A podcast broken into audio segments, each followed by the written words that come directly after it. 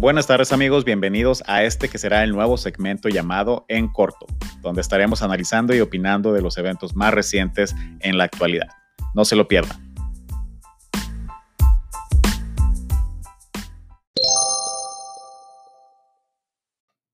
El día de hoy les traemos a ustedes lo que aconteció el día sábado pasado en el evento más esperado del año, la UFC 263, la revancha de Davidson Figueredo contra nuestro guerrero azteca de Tijuana, México, Brandon Moreno. Y para platicar conmigo, mi amigo y coanfitrión de estos segmentos, Carlos Rosado. Recién salidito del horno, el sábado pasado, Brandon Moreno conquistando el campeonato de peso mosca Carlos, viste la pelea? Pues sí, hola Rigo. Antes que nada, nuevamente, muchas gracias por, la invitación. Gracias por este. Veo, que tu proyecto ahí va avanzando, entonces muchas gracias por, considerarme otra vez. Em, sí, sí vi la pelea, la vi precisamente porque platiqué contigo ese día en la tarde y ya me dijiste, o lo vi en tus eh, historias de Instagram que ibas a ir a la arena y ya después me dijiste, no te pierdas la pelea. Bueno, pues vamos a ver. Y entiendo que esta era la revancha, ¿no? De lo que pasó, que fue el diciembre del año pasado, noviembre. Entonces, este, bueno, pues ahí estaba la expectativa. De hecho, eh, vi también la, pelea de antes que fue Núñez, ¿se llama? no, Ney Díaz. Ney, Díaz. Ney Díaz, que por cierto, la arena se escuchaba en, la televisión. No. El apoyo a, a Nate Díaz se escuchaba como si fueran porra de, de hooligans ingleses, ¿eh? Impresionante. Pero ya después, cuando entró Moreno, también me gustó mucho ver a, o escuchar cómo la gente lo estaba apoyando. Parecía que estaba en casa el, buen Brandon. Antes de entrar a la, plática de Brandon, ahorita que tocaste el tema de, de, Nate Díaz, yo tampoco me había dado cuenta de la magnitud del fenómeno que Nate Díaz es. Eh, este es un chavo de California, este, la gente lo adora, este es, este es uno de los peleadores, al menos yo como lo veo, es uno de los peleadores legítimos, naturales, son de esos street fighters, de esos callejeros, que le van a entrar a cualquier pelea, nunca se echan para atrás. De hecho, dato curioso, eh, esta es la única pelea en la historia de UFC que no se realiza a tres rounds por, por no ser de, de, no campeonato. Bueno, a lo que voy es que todas las peleas de campeonato son a cinco rounds, cualquier otra pelea son de tres. Esta no era de campeonato y aún así la hicieron de cinco por, lo que Nate Díaz representa, por lo que iba a acontecer y, no se quedaron cortos. Oh, eh, o sea, de hecho la pelea estuvo bien, aunque sí siento que lo, estudió muy bien el rival. Eh, eh, de todos modos, Nate Díaz nunca se rajó.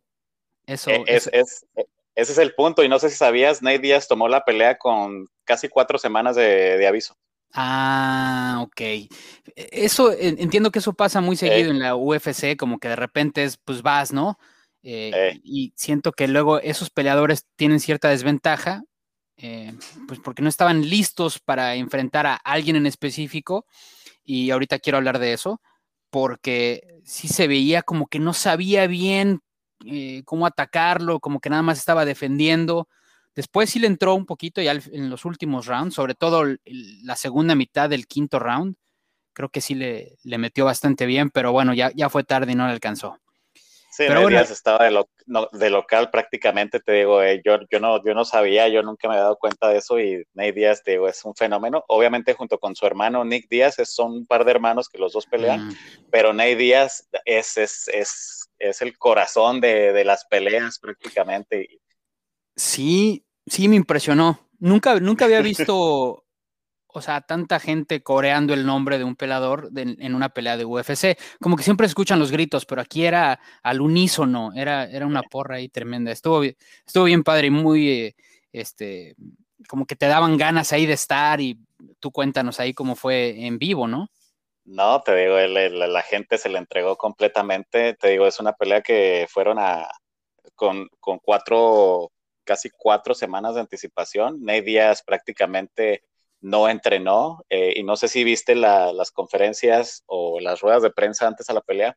Nate Díaz, de hecho, como sabían que no era una pelea de campeonato y que él no iba a ganar nada y que prácticamente le iba de relleno, no sé si de hecho lo estaban cuestionando mucho porque estaba jugando marihuana en la, rueda de prensa. ¿En serio? Dos días antes de la pelea, cuando estaban preguntando, ya ves que los hacen uno a uno. Ajá. Sacó un cigarro, prendió, fumó marihuana ahí, este, sin, sin ningún problema, porque esa, esa pelea prácticamente, o sea, no podía pasar nada, ni modo que lo descalificaran. Ok. Entonces, para él prácticamente no, no la tomó en serio. Él dijo, yo quiero pelear, órale, me aviento con este vato, me vale gorro lo que pase. Él entró a los fregazos, o sea, sin, sin importar el resultado, y que aún así casi, casi le saca la pelea, ¿eh? En el quinto round, o sea, se ve cuando se tambalea y, ah, caray, este, este sí trae. Sí, no, sí, sí, estuvo, la verdad estuvo bien. O sea, pudo haber estado un poquito mejor si tal vez le hubieran dado tiempo, pero en general sí me gustó. Y antes de entrar otra vez a la, a la, de, a la pelea de Brandon, eh, también la de Adesanya contra el italiano, que es Vettori. Contra Vettori. También buena pelea, ¿eh? E, ese, ese Adesanya, híjole, está tremendo, ¿eh? O completamente dominando la UFC. Qué bárbaro. dominando. O sea, sí, o sea, a pesar de que el, italiano no, no me parece que haya hecho una mala pelea, sí, Adesanya fue muy superior. Dominante completamente. Ese peso, ese peso prácticamente es de él. Él es el, ah. es el dueño de, del middleweight, del peso mediano. No sé, supiste que peleó, la, la, vez pasada peleó, pero subió de categoría para enfrentarse a uno más pesado y la perdió, pero obviamente mm. no es su peso, o sea, se vio, el, la, se vio luego, luego la diferencia entre, de hecho era un polaco, Jan Blakowicz, es un polaco, él es el campeón de, del peso, no sé si es el pesado, ah, no recuerdo la categoría, pero obviamente Adesanya sabía que se iba a enfrentar a alguien más pesado, más grande y más fuerte, y, aún así se aventó a ver si podía conquistar otro título de otra categoría. Vean, no, no, lo logró, pero o sea, demostró de todas maneras. Perdió porque el, polaco se le subió encima y obviamente cuando estás más pesado, ya no hay forma que te, que te, quites de, de, alguien así tan pesado como, como él. Entonces, sabía, entrando a esa pelea, sabía él que si se iba a la pelea al piso, la iba a perder completamente. Él iba a tratar de golpear arriba, moverse para cansarlo este, y darle golpes, pero no, no resultó. Ya. Bueno, pues. Pero, pues sí, completamente, ajá, completamente dominante. No le hacen nada, eso es, lo más increíble, no le hacen nada. Las últimas tres peleas las he visto, no le hacen nada. Entonces también es bien inteligente y pues obviamente es el campeón, ¿verdad? Todos van a ir tras de él y él pues te da chance ahí de controlar la pelea.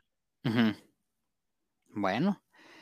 Oye, eh, y Brandon Moreno, pues ya sabía, veníamos, ¿te acuerdas también que precisamente estábamos comentando desde la primera pelea? ¿Te acuerdas que te dije, no te vas a perder esta porque viene el mexicano? Sí. La uno contra Davidson Figueredo, pero lo más importante, lo, lo más impactante es que antes de esa pelea, la uno, no sé si te acuerdas, estábamos comentando también, Brandon Moreno peleó en las preliminares, ni siquiera la, la, tarjeta principal, no era el main card. Él peleó en las preliminares y cuando ganó esa, ya sabes que les, les entrevistan la final de cada pelea y decía, quiero al campeón de una vez, quiero al campeón, que es el que estaba peleando en esa misma noche, pero en la, en el, en, la pelea principal, ¿verdad? ajá. Entonces, pues ándale, ándale que el, el, mero mero de la UFC, Dana White, este, ahí mismo en la conferencia de prensa dijo, bueno, le preguntan, oye, ¿qué va a pasar con Brandon? ¿Le van a dar chance por la, por la pelea por el título? Y ahí mismo dice él, en este momento no los vamos a dejar regresar a sus casas, pelean en seis semanas. Ándale. Davidson Figueredo, Brandon Moreno por el uno, por el, por el campeonato del peso mosca. Y aún así, ¿no te acuerdas de esa pelea? Yo es de las pocas peleas que he disfrutado y, me voy a, a, peleas como las de Márquez, como las de Chávez esas peleas son de las pocas que he disfrutado que me hacen levantarme del sillón y no, ya lo tiene, ya lo tiene, no, no, no, acá gritando así enfrente de la televisión. Yo casi creo que esa pelea la ganó él, pero, pero obviamente como era el retador, los jueces estoy seguro que no se le iban a dar tan fácil, al menos no tan fácil. Lo bueno es que también le dieron la revancha rápido, este, y ahora sí, ya con más tiempo para estudiar al rival, ver cómo poderlo neutralizar. Este, este señor Figueiredo, pues no, no, está, no es, no es un pelador nada sencillo. es de esos como que se ven muy rápido y te mete por ahí un golpe y de hecho pues, le dio su, su golpecito, ¿no? A, a Brandon y sí lo, lo, tambaleó, hasta creo que le cortó un poquito por ahí, no, no me acuerdo bien Pero eh, sí, o sea, se ve que es de esos peleadores mm, eh, bien complicados de, de, pelear. Pero bueno, lo que yo vi en la pelea fue como este Moreno de verdad se preparó y estudió a su rival y sabía qué era lo que tenía que hacer. No se desesperó, guardó calma y atacó en el momento que tenía que atacar como tenía que atacar. Incluso si te, si te fijas, bueno, claro, estando ahí en la arena es un poquito distinto, no ves, no ves tanto el detalle, pero no sé si has visto ya después la, pelea en televisión. La, la, primera llave que él le hace, Figueiredo tiene la mano entre su cuello y la mano de Moreno. Entonces él no puede, no puede meterle bien el, la llave. La guillotina. Exacto. Pero después se alcanza a zafar em, eh, o le alcanza a meter bien el brazo moreno y ahí es cuando ya le hace la llave completa y este, ah, se, termina rindiendo Figueiredo. Eh, pero se ve como que él, él sabía perfecto que tenía que hacer eso para poderle ganar. No sé si físicamente eh, los, los, dos hubieran aguantado lo mismo durante cinco rounds, pero sí se, salió muy determinado en ese tercer round para, aquí lo, aquí tengo que, tumbarlo y pues lo logró. Y sí, la verdad es que fue. Después de la primera pelea, que se fueron a cinco rounds, de que, o sea, Moreno le aguantó todo. Yo estaba impresionado de la mandíbula de Moreno, de cómo aguanta tanto golpe y sigue hacia enfrente todavía, que es algo que Figueiredo tampoco se esperaba. Entonces también él dijo, ah, caray, eh, me están aguantando cinco rounds no me lo esperaba, pero aún así le puso sus buenos golpes. Ya después les dieron la, segunda pelea y sí, Moreno, o sea, yo estuve siguiendo a Moreno en sus redes sociales y Moreno hizo lo que tenía que hacer, prepararse con todo. Él mismo lo decía, o sea, no pude descansar nada porque no me puedo quitar de la mente a, a Figueiredo porque lo, lo, traigo ya, lo traigo ya y voy a ser campeón. Hizo todo lo que tenía que hacer, este, se preparó y, y cuando se llegó a la pelea, la verdad es que yo pensé que se iban a, se iban, se iban a ir con todo el primer round, pero no, se estudiaron muy bien, o sea, hicieron una pelea muy inteligente. La bronca es que, como tú dices, Moreno estaba tan seguro de lo que tenía que hacer que incluso cuando, no sé si te fijaste que cuando, que cuando Moreno le quedaba a la espalda o Figueiredo estaba tratando de zafarse, Moreno fue tan rápido que luego, luego hacía, se veía bien habilidoso para acomodárselo luego atrás de él o a un lado y quitarse, quitárselo de encima y volverse a acomodar una posición con ventaja. Sí, sí, sí, sí. O, sea, me parece que hizo una gran pelea y es, y es un gran campeón. Eh, un poquito ahí de, datos que no van a ser nuevos para la gente que te escucha. Eh, el hecho de que sea mexicano, pues qué, qué padre, qué orgullo eh, que alguien eh, se pueda preparar en, una, en una disciplina tan complicada como la UFC y poder destacar y lograr un campeonato, pues no es cosa fácil y, qué bueno, qué bueno por él, habla bien de su trabajo. No sé en dónde entrena, Rigo, no sé si realmente entrena en Tijuana o entrena en, en San Diego, en San Isidro, por allá Sí, Brandon Moreno tiene un gimnasio en Tijuana que se llama, creo, el Entram. Entran, ahí está entrenando, ahí es, donde hace la mayoría de su, de su preparación, pero estuvo rondando ya casi como un mes antes de la pelea o unas semanas, anduvo por ahí por Arizona y por, por Las Vegas. En, casi la mayoría de los peleadores tienen sus gimnasios en, estos, en esta área, entonces el sparring con los que se juntan, pues normalmente lo hacen en, sus gimnasios. Ya, pues, pues qué bueno, eh, como haya sido, si se prepara en México, en Estados Unidos o donde sea, pues qué padre y qué, qué, qué orgullo para, para México. Y como que anda México ahorita este, calientito, ¿no? Ganando y el nombre de México en varios lugares también me, me da mucho gusto por ellos.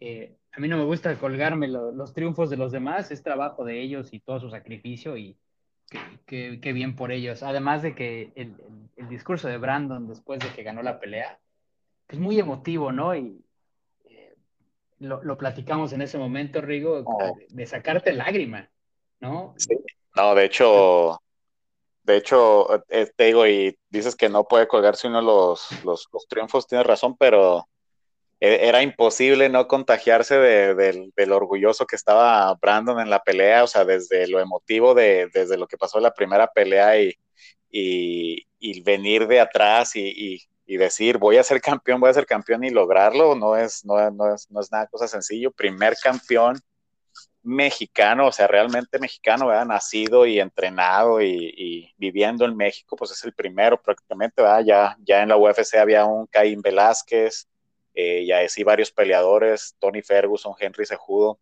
de los que pues eh, tienen descendencia, ¿verdad? Pero no, no son realmente mexicanos y, este prácticamente era el primero, es por eso que fue tan importante, porque se mete ya en la lista de, de, gente importante, te digo, como Julio César Chávez, Márquez, sea, realmente nombres grandes, o sea, es por eso, a lo mejor la gente no sabe, pero es, es gran cosa lo que hizo, es gran cosa.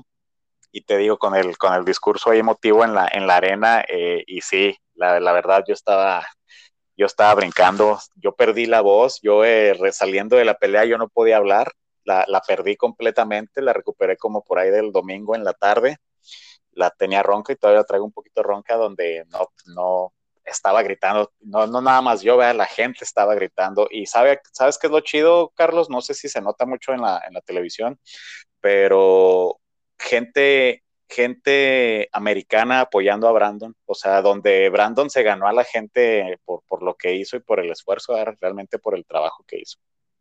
Ya. Bueno, no se alcanza a distinguir quién es quien, quien lo apoya. Se veían muchas banderas de México. Eh, pero pues me imagino también que hay mucho México americano que apoya a, cualquier luchador mexicano y los que no, como que su, su historia te da como para, ah, voy a apoyar al underdog, ¿no? Eh, entonces, eh, pues también ahí se cuelga, se cuelga fanáticos y eso. No, pero este que te estaba hablando estaba enseguida de mí, te digo, ese sí era americano 100% y me ah, dijo, yo voy, yo, con Brandon, de hecho cuando me vio apoyar a Brandon, ahí se quedó conmigo, estábamos echando una chelilla ahí, pero se quedó apoyando y gritando cuando yo estaba saltando y gritando por él. O sea, cada golpe, el señor lo estaba sintiendo también. Ya. Qué bueno. Eso, era, eso estaba muy chido, la verdad. Y Brandon prácticamente en Arizona pues estaba peleando de local.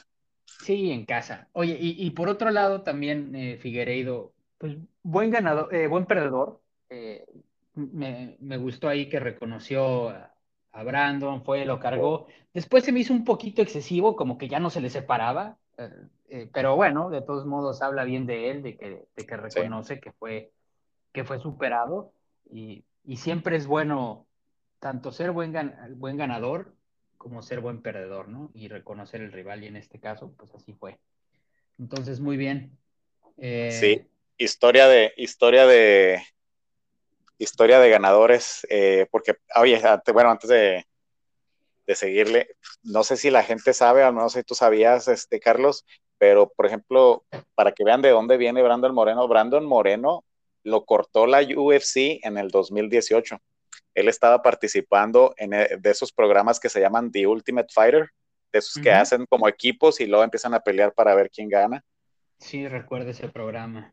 Este, a él lo cortaron en el 2018, entró a ese programa y era el ranqueado último lugar de ese programa, donde la gente, donde no confiaban en él, sigan unas peleillas, pero perdió y después en el 2018 pues empezó a pelear en la UFC, obviamente no en eventos de, campeonatos, ¿verdad?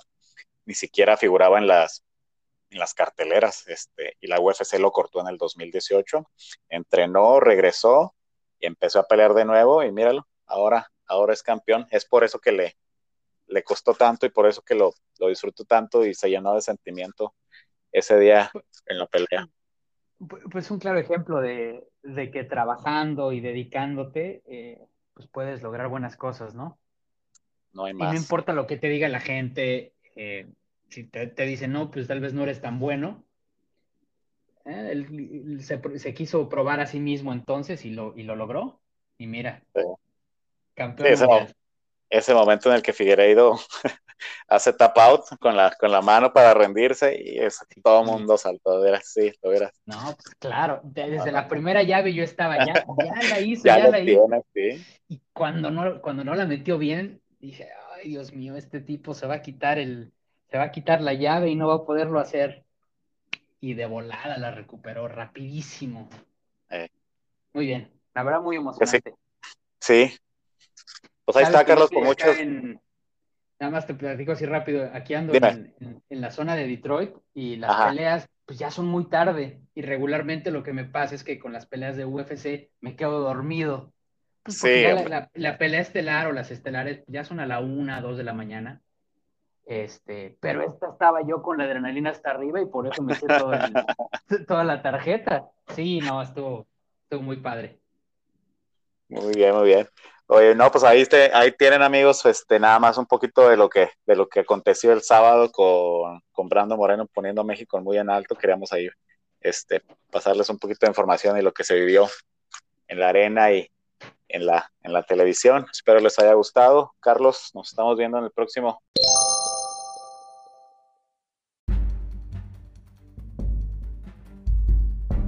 Pues ahí tienen amigos, espero les haya gustado. Estaremos lanzando varios de estos en corto, dependiendo cómo se vayan dando los eventos en la actualidad. Muchísimas gracias, que tengan buen día y hasta la próxima.